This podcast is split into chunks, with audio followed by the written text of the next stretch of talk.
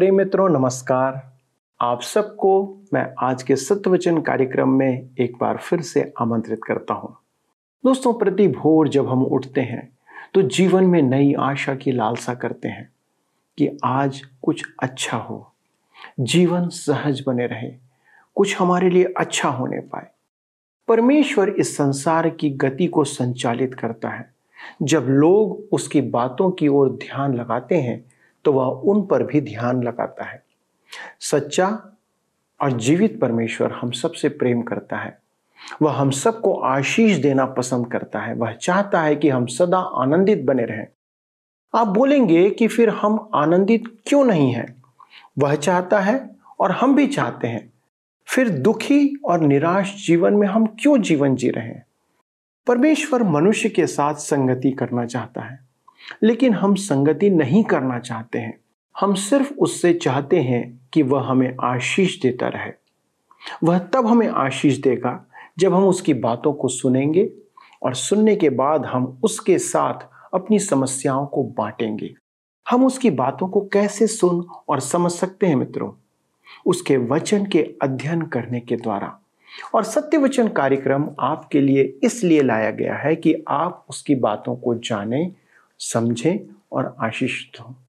आइए, आज के अध्ययन में हम बढ़ते हुए जाने, ताकि हम उसकी आवाज़ को सुन सकें कि वह क्या कहना चाहता है।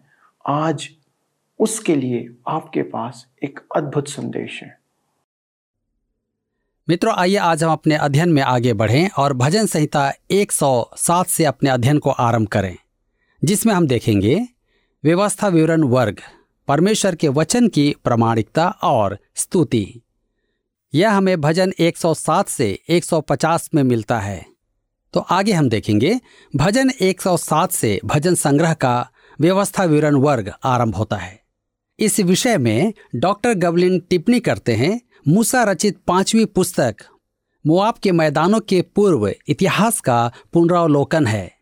जिसमें आत्मा प्रेरित मूसा परमेश्वर की प्रजा के साथ परमेश्वर के व्यवहार का वर्णन करता है। अब वे प्रतिज्ञा के देश के सामने आ गए थे और शीघ्र ही उसमें प्रवेश करने जा रहे थे। भजनों के इस व्यवस्था विवरण के आरंभिक भजन में इसराइल के शेष भक्त भविष्यवाणी के आधार पर पुनर्गठित देखे गए थे, जो प्रतिज्ञा के देश में प्रवेश करने पर हैं। वे अपने युगों के अनुभव की ओर ध्यान कर रहे हैं कि परमेश्वर ने कैसे उनकी अगुवाई की, उनके साथ कैसा व्यवहार किया, कैसे उन्हें दीन बनाया, कैसे उनकी रक्षा की और उन्हें कैसे संभाल कर रखा। हर एक युग के विश्वासियों ने अपने जीवन में भी ऐसे ही अनुभव प्राप्त किए हैं और वे आपके और मेरे जीवन में भी प्रासंगिक हैं। तो आइए हम भजन 107 में आते हैं, जिसका विषय है परमेश्वर भला है। यह भजन प्रायः गलत समझा जाता है। मैथ्यू हेनरी जैसा महान टीकाकार, जिसने इस भजन के विषय अद्भुत टीका की है, वह भी इससे चूक गया था, क्योंकि उसने इस भजन की भविष्यवाणी के परिप्रेक्ष्य पर ध्यान नहीं दिया था। परंतु मुझे पूरा विश्वास है कि अध्ययन के इस स्तर पर आकर आप इन भजनों के उचित परिप्रेक्ष्य को देखकर इनके गहन अर्थ को अंतर ग्रहण करने में सक्षम होंगे। यह भजन एक भटकते हुए यहूदी का गीत है, जब वह प्रतिज्ञा के देश में पुनः प्रवेश कर रहा है। इस भजन का आज हमारे लिए एक विशेष अर्थ है और इसने पवित्र जनों के हृदयों को युगों से आशीषित किया है। यह एक ऐसा भजन है जिसे मैं संगीत से संवरा देखना चाहता हूँ। यह भजन चार चार पदों में विभाजित है, जिनके मध्य मंडली गान व्यक्त हैं। पद आठ, पद इक्कीस, पद इकतीस आइए देखें, ईश्वरीय विधान। वह तीर्थ यात्रियों का मार्गदर्शक है। मेरा सुझाव है कि इसे पुरुषवाणी में ऊँचे स्वर में एकाकी गीत स्वरूप गाया जाए। भजन 107 उसके एक और दो में लिखा है, यहवा का धन्यवाद करो, क्योंकि वह भला है और उसकी करुणा सदा की है। यहवा के छुड़ाए हुए ऐसा ही कहें, जिन्हें उसने शत्रु के हाथ से दाम देकर छुड़ा लिया है। मेरे मित्रों, हमें ऐसा ही कहने वाले अधिकाधिक विश्वासियों की आवश्यकता है। यहवा के छुड़ाए हुए ऐसा ही कहें, शिकायत और आलोचना करते न रहें।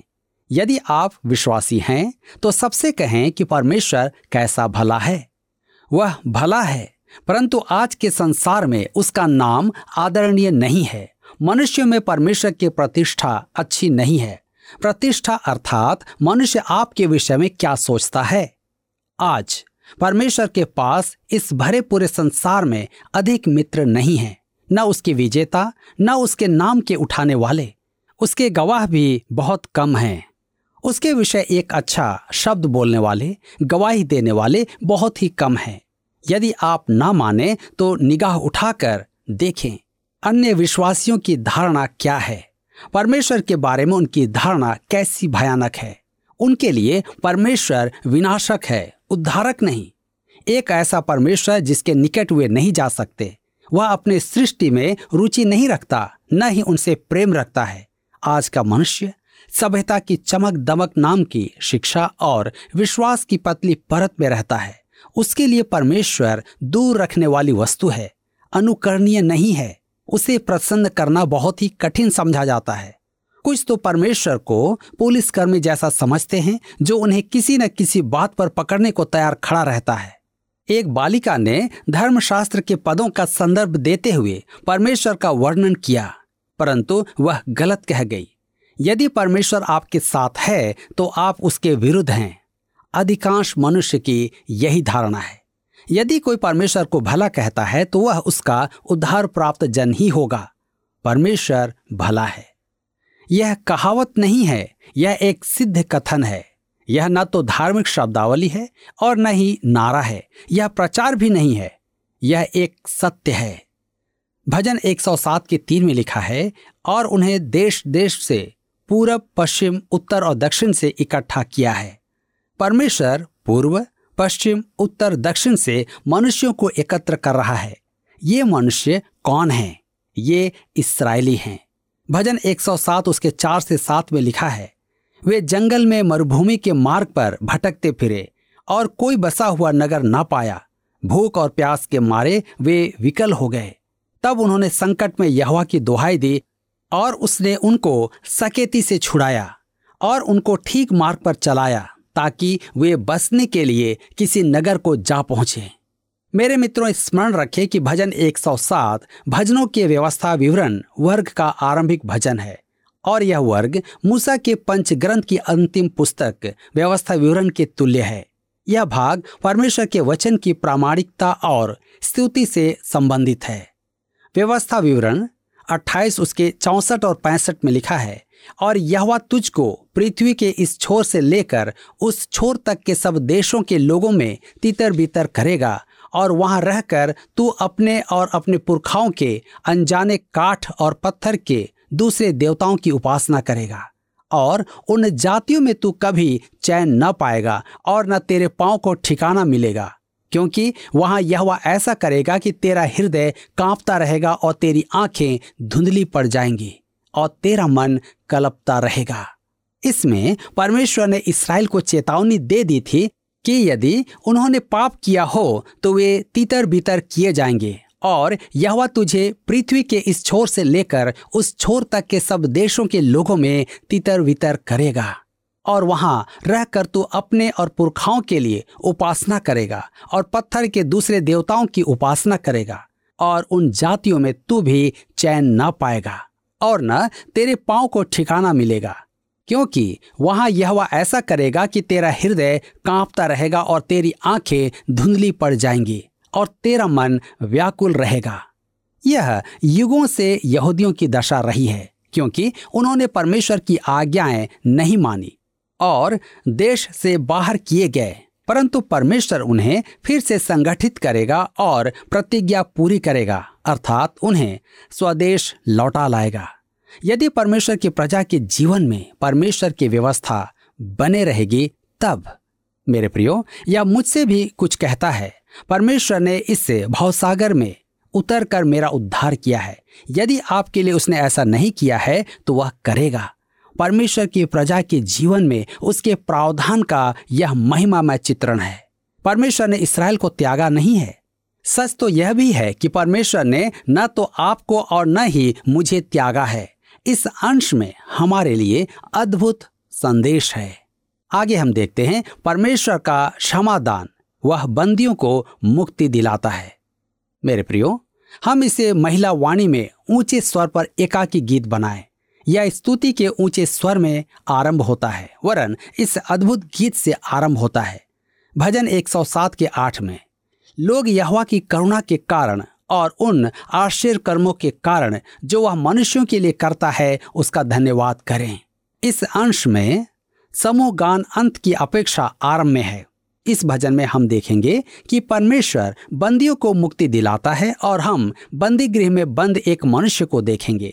यह भावी कष्ट, महाक्लेश में इसराइल की दशा का वर्णन है। यदि उस समय कोई बंदी गृह में होगा तो परमेश्वर उसे निकालकर स्वदेश ले आएगा।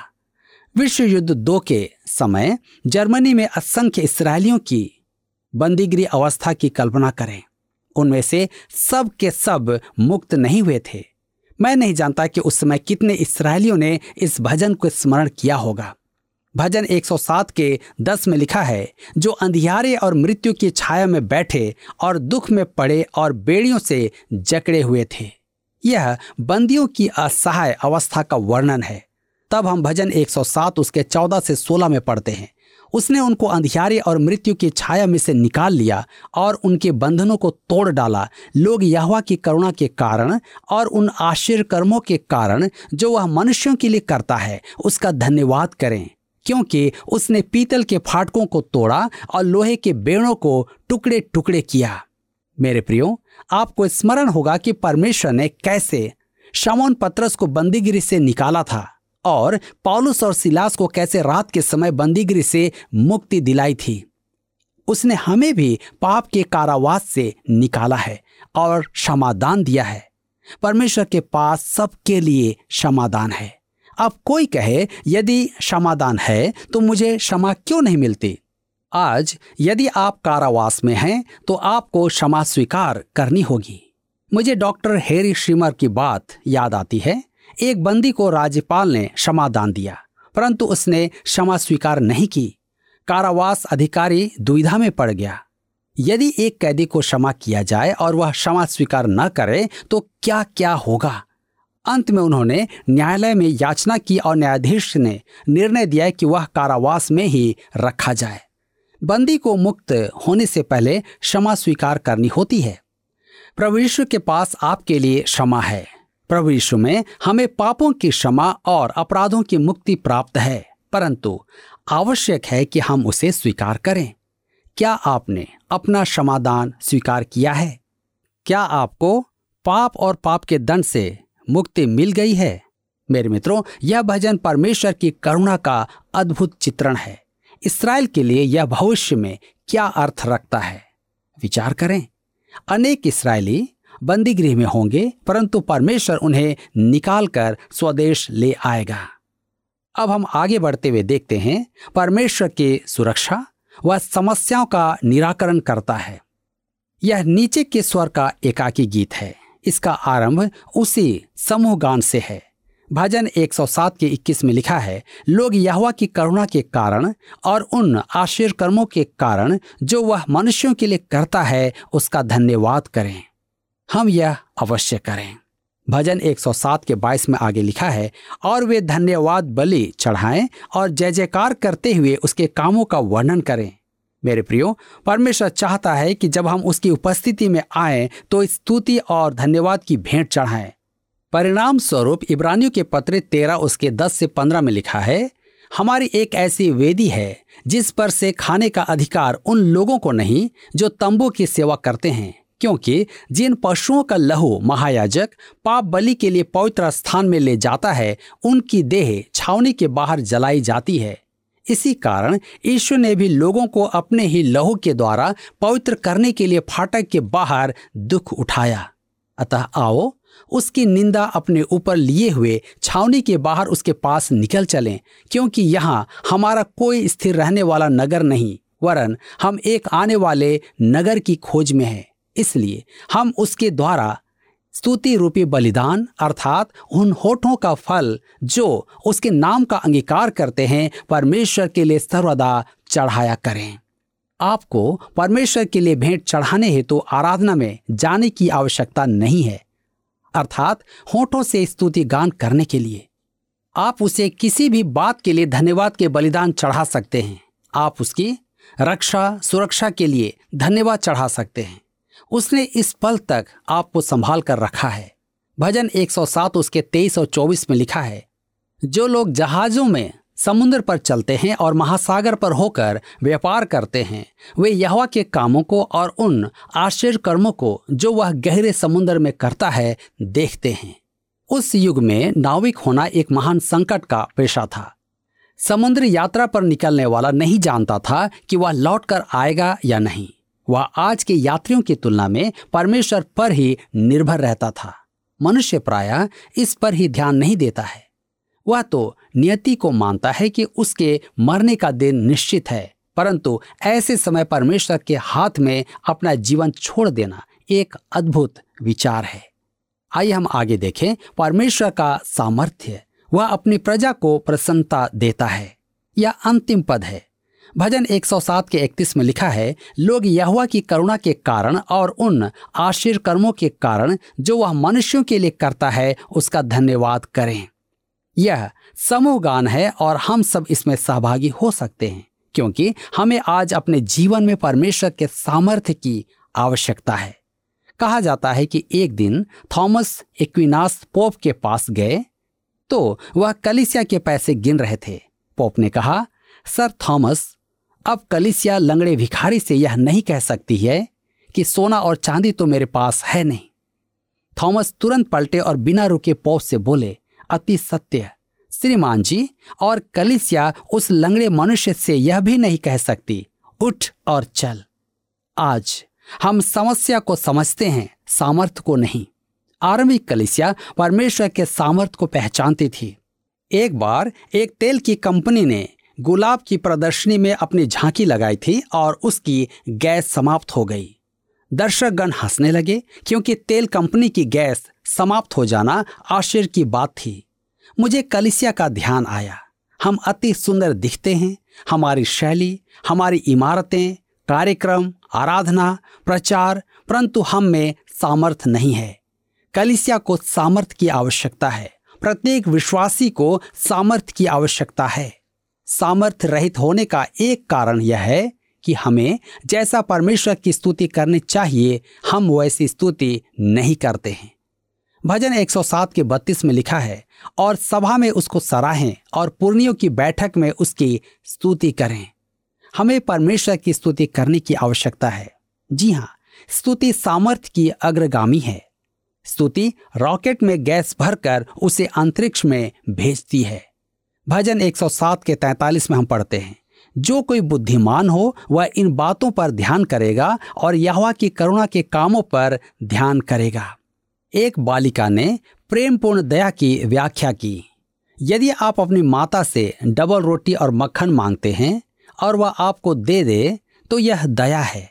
परंतु यदि वह उस पर जैम लगा दे तो वह उसकी प्रेमपूर्ण दया है। मेरे मित्रों, परमेश्वर की प्रेमपूर्ण दया हम पर है।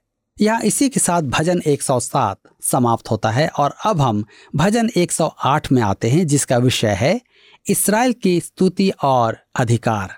यह दाऊद का एक और भजन है और यह उस अद्भुत भजन संतावन के सदृश है तथा इसका अंतिम भाग भजन साठ के सदृश है।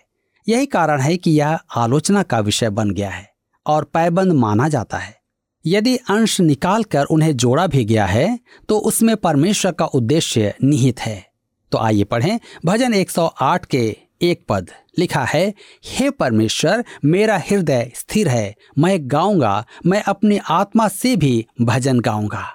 यह इसराइल के शेष भक्त हैं, जिन्हें मुक्त कराकर घर लाया गया है, और वे प्रभु की स्तुति और बड़ाई कर रहे हैं। पिछले भजन में भी हमने यह देखा था। परमेश्वर इसराइल को स्वदेश लौटा लाएगा। वह संपूर्ण विश्व से उन्हें एकत्र करेगा और जब वे स्वदेश में होंगे, तब वे प्रभु परमेश्वर की स्तुति करेंगे। भजन 108 के साथ में लिखा है, परमेश्वर ने अपनी पवित्रता में होकर कहा है, मैं प्रफुल्लित होकर शेकेम को बांट लूँगा और सुकोत की तराई को नपवाऊँगा। ये शब्द मेरे विचार में इसराइल के शेष भक्तों के हैं, जिन्हें मुक्त कराया जाएगा। वे विभिन्न गोत्रों में भूमि विभाजन और अपनी धरोहर प्राप्ति को देख रहे हैं। वह समय कैसे बड़े आनंद का होगा। अब हम आते हैं भजन 109 जिसका विषय है मसीह संबंधित, मसीह की दीनता। प्रधान बजाने वाले के लिए दाऊद का भजन। यह एक मसीह संबंधित भजन है यह प्रभु की दीनता और साथ ही प्रतिशोध का भी चित्रण है। इसे यहूदा इसकरियोती का भजन भी कहते हैं, क्योंकि शामोन पत्रस ने यहूदा के संबंध में इस भजन का संदर्भ दिया था। प्रेरितों के काम एक अध्याय उसके बीस पद में लिखा है, क्योंकि भजन संहिता में लिखा है कि उसका घर उजड़ जाए। और उसमें कोई न बसे और उसका पद कोई दूसरा ले ले। पत्रस ने यहूदा के पद के लिए किसी और का चुनाव करवाया था। अब देखिए कि यह भजन यहूदा इसकरोयती का कैसा वर्णन करता है।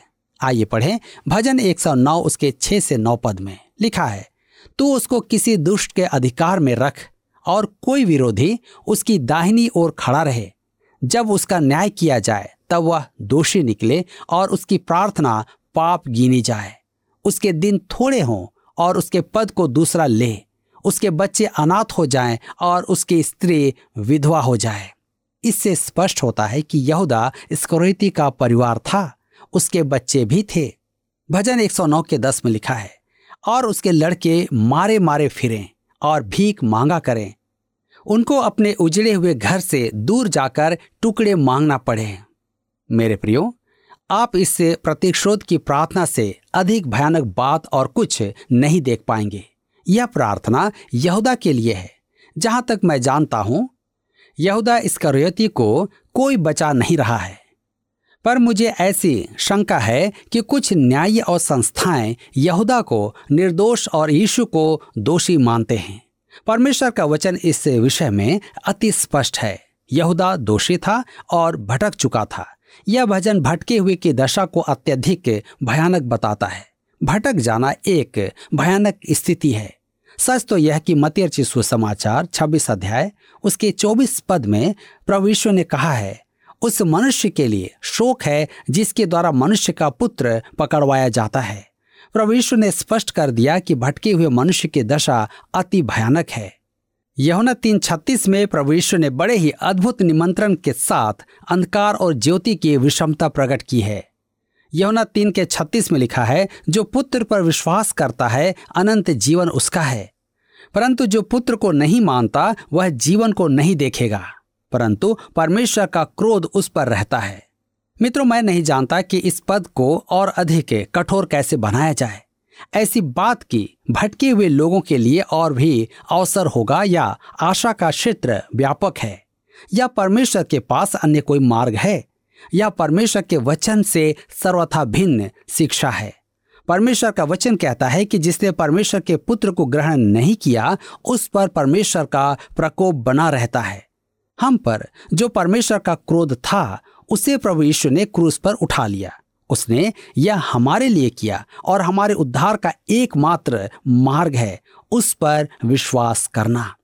यदि हम उसमें विश्वास न करें तो परमेश्वर का क्रोध हम पर बना रहेगा। अब प्रश्न यह है कि क्या आज आप प्रभु यीशु को परमेश्वर पुत्र अपना उद्धार करता स्वीकार करने के लिए तैयार हैं? अन्यथा उस क्रोध को भोगने के लिए अर्थात सामना करने के लिए भी हमें तैयार रहना होगा। मेरे प्रियो, इस पर आप अवश्य ही विचार करें और एक सही निर्णय अपने जीवन के लिए लें। मित्रों, हमने देखा कि परमेश्वर ने इसराइल जाति पर विशेष रूप से अपने आप को प्रकट किया और उसने उन्हें नियम और विधि, जिसे हम व्यवस्था कहते हैं, प्रदान किया, जिसके पालन करने के द्वारा वह उनकी रक्षा करने आशीष देने और मार्गदर्शन करने की प्रतिज्ञा करता है। यदि वे उसके विरुद्ध चलेंगे तो वह उन्हें दंडित करेगा, उसने इस बात को कहा। यह बात संसार के हरेक मनुष्य पर भी लागू होती है मित्रों। परमेश्वर ने हमारे लिए सब कुछ का प्रबंध कर दिया है। यदि हम उसकी बातों को मानते हैं तो वह हमारे जीवन में उन्हें पूरा करता है। हमारे जीवन में यदि किसी बात की घटी है तो इसलिए क्योंकि हम परमेश्वर की बातों को नहीं सुनते हैं। जैसा इसराइलियों ने किया था। दोस्तों, हमारा पाप हमें परमेश्वर की आशीष से दूर कर देता है। हमारा चरित्र है कि हम उसके संग संग रहना नहीं चाहते हैं। हम अपने मन के अनुसार चलना चाहते हैं, क्योंकि पाप हमारे जीवन में विद्यमान है। नहीं मित्रों, यदि हम जीवन में उसकी आशीष को पाना चाहते हैं तो हमें उसके पास आना होगा। उससे क्षमा प्राप्त करना होगा, क्योंकि उस क्षमा का प्रबंध उसने हमारे लिए किया है। लेकिन उसे ग्रहण करना हमारा कार्य है कि वह ना सिर्फ़ हमें क्षमा करे, परंतु हमें आशीष भी दे। इसलिए आइए प्रार्थना करें कि वह हमें जय जयकार के योग्य बनाए कि हम सदा उसकी जय जयकार करते रहें। आइए प्रार्थना करें।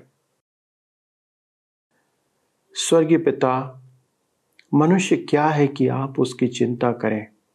लेकिन तो भी प्रभु आप अपना अनुग्रह मनुष्य पर बनाए रखते हैं। पिता, मनुष्य इसलिए सिरजा गया कि निरंतर आपकी महिमा, स्तुति, जय जयकार करता रहे। लेकिन प्रभु, हम ना तो आपका जय जयकार करते, ना पिता हम आपको जानते हैं, क्योंकि हमारे पाप ने हमें आपसे बहुत दूर कर दिया है। पिता, हमारी प्रार्थना है कि हमारे दर्शकों के साथ आप आज फिर से एक बार उस बात को प्रशस्त करें कि हम आपके जय जयकार करने का जीवन जीने पाए, आपकी नज़दीकी का जीवन जीने पाए। और जब हम प्रभु आपकी भलाई को अपने जीवन में जानेंगे कि आपने कैसा उपकार हमारे लिए किया है या हम पर किया है तो प्रभु हमारा हृदय अपने आप आनंद से, जय जयकार से भर जाएगा। और जीवन भर हम आपको महिमा देते रहेंगे। प्रभु, ऐसा जीवन जीने की सहायता करें।